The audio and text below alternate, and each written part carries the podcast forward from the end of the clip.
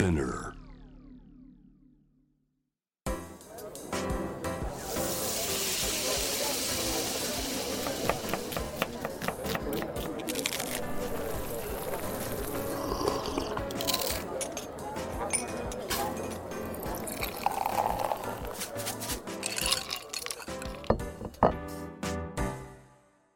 味な副音声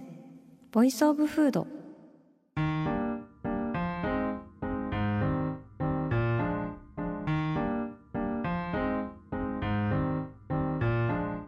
平野咲子のポッドキャスト味な副音声ボイスオブフード第53回目始まりました。この番組は365日食べ物のことしか考えていない食のしもべことフードエッセイスト平野咲子が毎回テーマに上がるフードについて熱く語り、音楽のライナーノーツみたいに、美術館の音声ガイドみたいに、食をもっと面白く深く味わうための投稿をお届けする番組です。今回のテーマ、コンビニアイスレポートをお届けしたいなと思っております。いや、もうガッと暑くなるといきなり輝き出すのがコンビニのアイスコーナーですけどね、皆さんもついつい覗いちゃうんじゃないかなと思うんですが、なんかね、日中の最高気温が25度を超えるとアイスクリームは動き出し、30度を超えると氷化系アイスが売れるようになってくるらしいんですけど、特にその気温の幅が大きい時に売れるらしいですよ。つまり昨日が29度で今日が30度の日よりも、昨日が25度で今日が30度の日の方がアイスが動くっていうのをね、なんかアイスクリーム市場分析みたいなので読んだことがあるんですけれども、まあ夏の夜に家に帰る時に近所のコンビニに寄ってアイス1本食べながら帰るのとか、すごい幸せですよね。そんなこんなでいつもいろいろアイスを私は食べてるんですけど、なんだかんだね、定番品に行っちゃうことも多くて、私はパピコのチョココーヒー味が大好きなんですけど、ちょっと今回それ以外もいろいろ試してみたいなみたいなことを思っていたので、いろいろ食べてみたんですよ。もう気になるやつ全部買ってみたの。なんかね、それ本当に最高で、もうだって全部買っても1500円くらいにしかなんないし、でね、その時にチェイサーとしてカルビーのポテトチップスも購入しまして、もうマジでデブのゴンゲみたいな食べ合わせなんですけど、でももう本当最高にハッピーだったので、もう今日はそんなコンビニアイスレポートをですね、皆さんにもお届けしたいなと思います。皆さんのアイス選びの助けになれば幸いです。じゃあ私の最近食べた美味しかったコンビニアイスたちお呼びしましょう。こんにちは、ようこそあ、すごい、めっちゃ保冷バッグの中にザクザクコンビニアイス入ってる。この絵力強。いや、胃が冷えそうだじゃあ早速行きましょうか。今日ね、全7種かな、はい、バンバン行かないとね、間に合わないですからね、行きましょう。はい、まずはセブンイレブン限定花菜ななみ税込み138円さんです。花菜ななみ何味だと思いますか？バナナ味です、はいなんかスタバのバナナフラペチーノとかもさ、バナナなバナナみたいな名前だけどさ、なんかバナナのこととなるとみんな浮かれポンチなネーミングをつけたくなっちゃうんですかね。製造元は赤城乳業さんということで、過去にもセブンイレブンとコラボレーションしたアイスを輩出しており、チョコザワゴリゾー課長茶の宮後期に続く第3弾ということで、バナナ星からやってきた宇宙人花のお話がパッケージにも描かれていますということで、かなり謎な世界観にね、ちょっと見たことない人は困惑されてるかもしれないんですけど、本当にパッケージにもですね、ちょっとなんかお話が描かれていて、謎の情報量の多さになってるんですけど、これね、美味しかったですよ、すごい。果実のアイスクリームってやっぱイメージの果実味とガチの果実味のそのどの辺に着地するんだろうっていうのがやっぱ気になるところなんですけど、結構最近ガチ味のアイスみたいな、なんか濃厚マンゴーとか、なんか果実丸かじりなんとかみたいな、そういうのも増えてるんですけど、例えばこうスイカバーとかね、往年のスイカバーさんとかは結構イメージ味というか、完全に二次元の味っていうかね、それはそれですごい美味しいなっていうふうに思うんですけど、花菜ななみさんはですね、なんかちょうどそのなんかガチバナナとちょっとイメージバナナのなんかどっちもあって、すごいいいバランスでした。でこうねかじるとですね、こうガラスの薄い破片みたいにホワイトチョコがこうズササササササってアイスバーの中に練り込まれてるんですよね。パリパリバーみたいなアイスわかりますかね。ああいう薄いチョコレートとかをこうバーって刻んだやつが中に入ってて、でこれのね食感がすごい良くて、こうパキパキパキパキね口の中でリズムを刻んでくれるんですよね。でそれを普通のチョコ味にしても良かったと思うの。実際チョコ味みんな人気だし、でもそこでホワイトチョコにしたってところが、こうバナナを主役にしたいんだっていう感じでね、すごいときめきましたね。そのバナナの味を邪魔しないんですよね。いやこれさすがやっぱ赤城乳業さんだなと思うんですけど、やっぱ赤城乳業のアイスちょっと美味しいですよね。なんか私結構赤城乳業信頼してるんですけれどもね、はいただね結構この商品ほんと流れ星系の一瞬で消えちゃう商品っぽくて、今日も収録のためにスタッフの方にも探してもらったんですけど、結構もう何十件も回ってやっと見つけましたみたいな感じで、ほんとこんなね真夏日に申し訳ないなみたいな感じなんですけど、ほんとそのコンビニアイスね、その儚さも含めて楽しんでいきたいんですけど、ぜひ花菜ななみさん出会ったらバナナ好きの方は手に取ってみてください。はい、次、こちらもセブンイレブン限定の商品です。金のアイスワッフルコーン抹茶、税込み332円さんです。おー、金のシリーズ来ましたよ。数量限定、厳選した宇治抹茶京都府産一番茶と北海道産生クリームを使って仕上げたワッフルコーンのアイスクリームです。これね、私ワッフルコーンのアイスすごい好きなので、今回ちょっと抹茶もねいろいろ食べてみたんですけど、本当に何種類か食べた中で一番美味しかったです。まず何が美味しいって、こう一口食べた時にかなり濃厚なんですよ。ちゃんとその抹茶のほろ苦さがあるんですよね。でここでね結構若干余計な風味が出ちゃう抹茶ソフトもあるかなというふうに思うんですけど、もう金の抹茶ソフトさんはですねすごいストレートの味でした。あとね、このふわっと空気を含んだクリーミーさがね、こうなんていうかマシュマロの食感みたいな感じっていうかね、すごい良かったですね。なんかこうアイス好きの人によってはやっぱこのテクスチャーがこうねっとりしてないと嫌だっていう派閥もあったりして、このマシュマロ系みたいなこう空気含んだエアリー系みたいなやつは認めねえみたいな人もいて、私の友達で一人そういう人がいてちょっと若干喧嘩になりかけたんですけど私は割とこういうエアリーなやつはかなり好きですね。あとやっぱワッフルコーン入ってくるのすごいありがたいですよね。後半戦ちょっとだれてきたかなというところで、やっぱワッフルコーンの香ばしさ嬉しいじゃないですか。でちょっと話それちゃうんですけど、やっぱりコーン付きのアイスの王様といえばジャイアントコーンさんですよね。もうあれね無性に食べたくなることあるんですけど、なんか私ちょっとジャイアントコーンさんのフォルムが角刈りの中学生みたいな感じがしてすごい好きなんですけど、わかりますかね、上のチョコの部分がすごいそれがすごい愛しいなっていうふうに思ってるんですけど、ただチョコの角刈りの部分が食べ始めると結構すぐパカって取れちゃったりして、すぐチョコ口の中入っちゃったりして、でワッフル行くまでのアイスの部分が割と寂しくて心折れそうになるみたいなことあるんですけど、その話をね今度はそのワッフルコーン系のアイスがすごい好きな友達に話してたのね。あ、それはね一口目からコーンまで行くんだよ、やっぱコーン欲しいじゃんって真顔で言われて、うわーみたいな、カバみたいな感じになりそうだっていう風に驚いたんですけど、確かにガッて歯を突き立ってコーンの部分までカバーする感じで食べるとかなり満足度が違うなってことは分かりました。私でもいけたんで、ほんと食べるとき可愛くないんですけど、もうマジで一人でやってくださいぜひ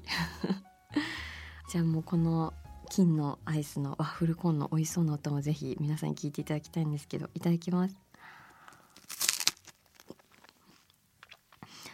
あー、やっぱコーンの香ばしさ美味しいですね。コーンの香ばしさと抹茶のほろ苦さのバランスがたまらない。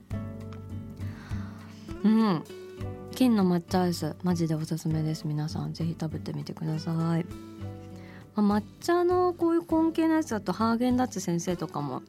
今マカダミアナッツ入りの抹茶アイスでコーンで、しかもコーンの中に八つ橋の香りを仕込んでいるみたいな結構クリエイティブなやつとかもあるんですけど、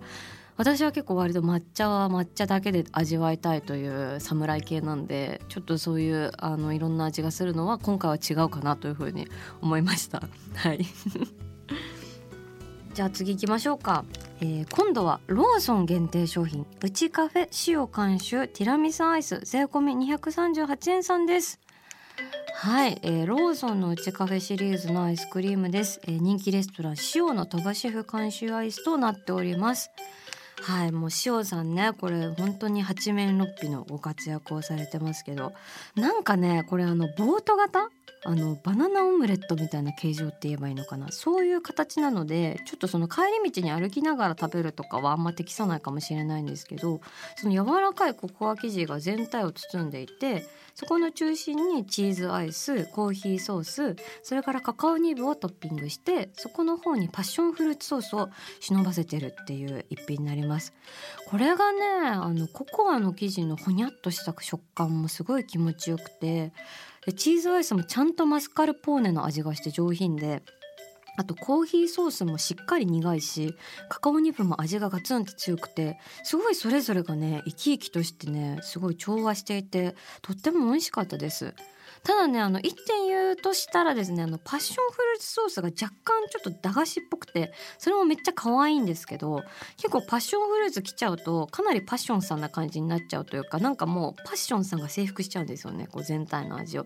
だからこういうタイプだとハーゲンダッツさんのね前アプリコットソースが入ってたチョコレート味がめちゃくちゃ完成度高かったので、あれくらいの感じに持ってってもらえたらなおありがたいかなっていう、マジで何様なんだっていう物申しており申し訳ないんですけれども、でもすごい全体的に本当に美味しかったです。これまた食べたいなと思った。もう限定だと思うんで、ぜひ皆さん慌ててコンビニに買いに行ってください。はい、じゃあどんどん行きましょうか。はい、次が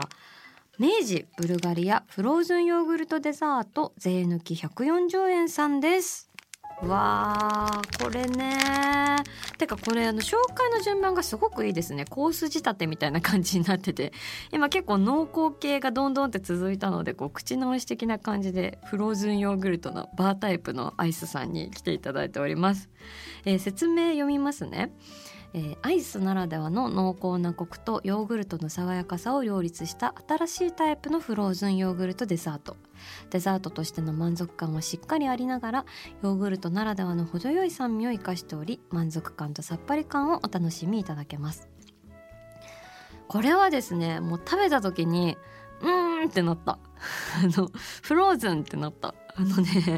かフローズンな感じのこのシャクっていう食感と、そのアイスクリームっぽい滑らかな感じがどっちもあって、だからちょっとなんか不思議な食感なんですよね。でこの食感の感じが結構ありそうでない感じですごい好きでしたね。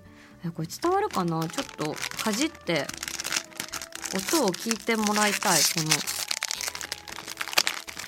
これ伝わるかな。ちょっとこれ音でこのシャリッと感と滑らか感を伝えたいんですけど、一口かじってみます。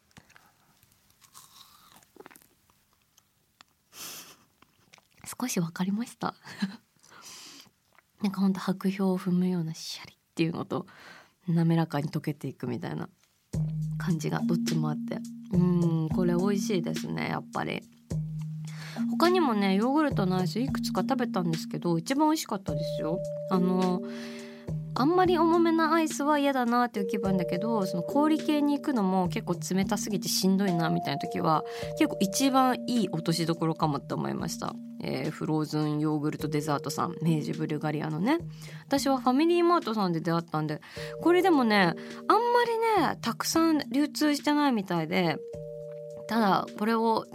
さらに流通させていくのは私たち消費者一人一人の力なので、もしこれ美味しいなと思ったらいっぱい買って応援してあげてください。はい、お願いします。はい、それではあと残り3つかな。ここからは定番ですね。私の中の御三家さんご紹介していきたいと思います。ちなみに今回ハーゲンダッツは除いてます。ハーゲンさん入ってきちゃうとまたなんか違う世界線のバトル繰り広げられちゃうので除いているんですが、御三家の1つ目は北海道あずきバー、税込み129円さんです。イエイ。はい、こちらはねロングセラー商品井村屋株式会社の重鎮的存在、誕生は1973年で小豆アイス市場を作られたのが井村屋さんだそうですよ。でこれね冷たいあんこが好きっていう話を以前ポッドキャスト版の味な副音声でもして、その時にこの小豆バーの最初の数口のポクッっていう食感が大好きっていう話をね確かしたと思うんですけど、やっぱ相変わらず美味しいですね。で改めてこの原材料の簡潔さ驚きました。 100% 北海道産の小豆、砂糖、塩のみで作られた超ピュアピュアなアイスバーということで、最高のビーガンスイーツともね言えるのかなと思いますね。であと私こういうバータイプのアイスのいいなと思うところがあって、それが最後の食べづらさなんですよね。その棒付きアイスほどあんなにクライマックスに集中しなきゃいけない食べ物ってないなっていうふうに思ってて、普通食べ物って終わりに近づくほど飽きてきますけど、棒付きアイスってすごい製品自体がちょっと不完全なので、あ落ちるわとか、あこれあと何口でいこうとかって試行錯誤してるうちにすごい食べ物に集中するっていうね、これはなかなか珍しい食べ物なんじゃないかなというふうに思いますけれども。はい、じゃあ次どんどんいきましょう。チョコモナカジャンボ税込み129円さんです。はい、来ましたよチョコモナカジャンボ。森永製菓の人気商品の一つ、もうどこのコンビニに行っても出会えるお方ですね。今年はなんと50周年ということで、ありがとうと大きくパッケージに書いてます。こちらこそありがとうございます。モナカの中にバニラ&板チョコ、ダブルのパリパリ食感に冷たいアイスのコンビネーションは季節も年代も超えて愛され続けていますということで、いやこいつはもう完全に食感の食べ物ですね。チョコモナカジャンボオタクの友達がいるんですけど、絶対買うときにこうカサッて手に取ってモナカが湿気てないかをブラインドチェックするらしいですよ。あれね、たまに湿気てるやつあるとこうついてないなっていう風に思うことあるんですけど、ちょっとおみくじみたいなところもありますね。やっぱ大吉のに当たったら本当に香ばしくてバリッバリで、パッケージにはパリパリって書いてあるんですけど、実際はもうザクザクシャキシャキボキボキみたいな快楽がありますね。ボキボキは間に挟まった板チョコのことなんですけれども、ちょっとこれもっと取っときましょうか。よいしょ。わあ今日はどうかな、大吉、小吉くらいかな。いただきます。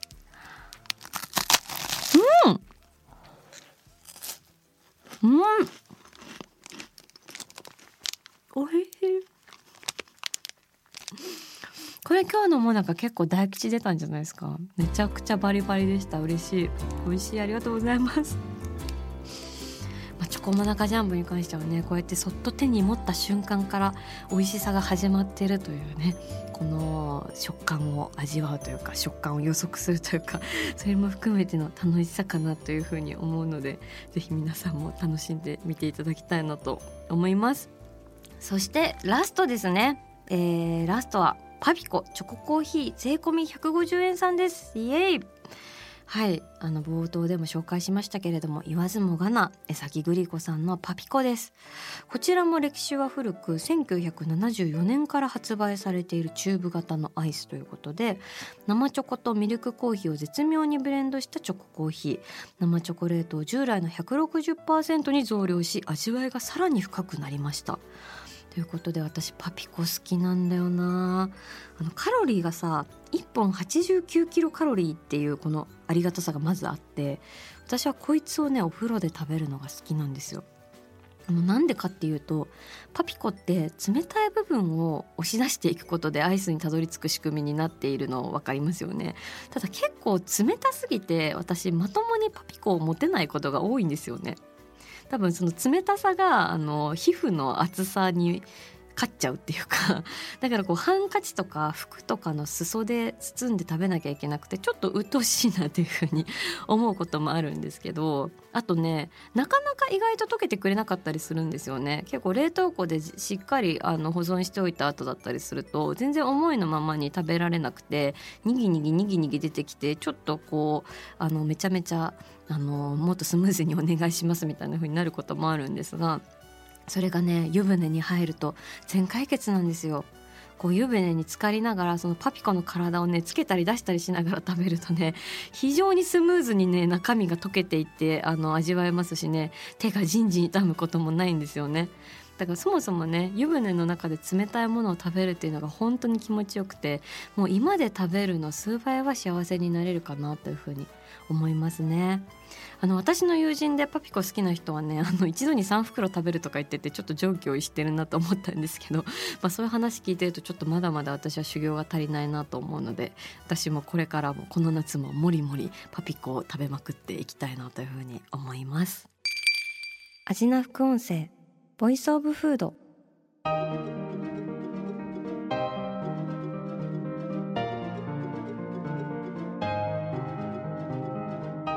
はい、今回はコンビニアイスというテーマでお送りしてきましたが、そうね、本当アイスの季節到来で楽しいですけれども、私ね、1個だけどうやって食べたらいいか分かんないアイスがあって、アイスの実、あれってなんかめっちゃ口に入れた時口にひっついて痛くないですか？しかもなんかめっちゃ冷たいですよね。あれ私うまく食べる方法が未だに分かんなくて、みんなどうやってなんか口になんかピキみたいな感じでひっつくのをいい感じにこう避けつつ美味しく召し上がってるのかっていうのを知りたいので、おすすめの食べ方があったりとか温度帯とかあったらぜひ教えてください。というわけで、番組では引き続き皆さんの好きな食べ物のメッセージを募集しています。メッセージを紹介させていただいた方には番組オリジナルステッカーをお送りしています。メッセージはアジナ副音声のインスタグラムをチェックして送ってください。もしよかったら皆さんの好きなアイスもぜひメッセージで送っていただきたいなと思います。多分ね、また全然違った方向からね、このアジナリスナーの皆さんだったら送ってきてくれると思うんで、ちょっとそれを踏まえてまた夏の終わりのアイスパーティーやりませんか？ぜひ皆さん、そちらも合わせてメッセージアジナ副音声宛てにお送りください。そしてアジナ副音声は毎週月曜日に配信しています。さらに J-WAVE のラジオでもお聞きいただけます。毎週金曜日深夜12時30分から FM81.3 J-WAVE、 こちらもぜひチェックしてください。平野咲子が届けるアジナ副音声ボイスオブフード、次回も食べ物への愛を声にしてお届けしていきます。あー、お腹すいた。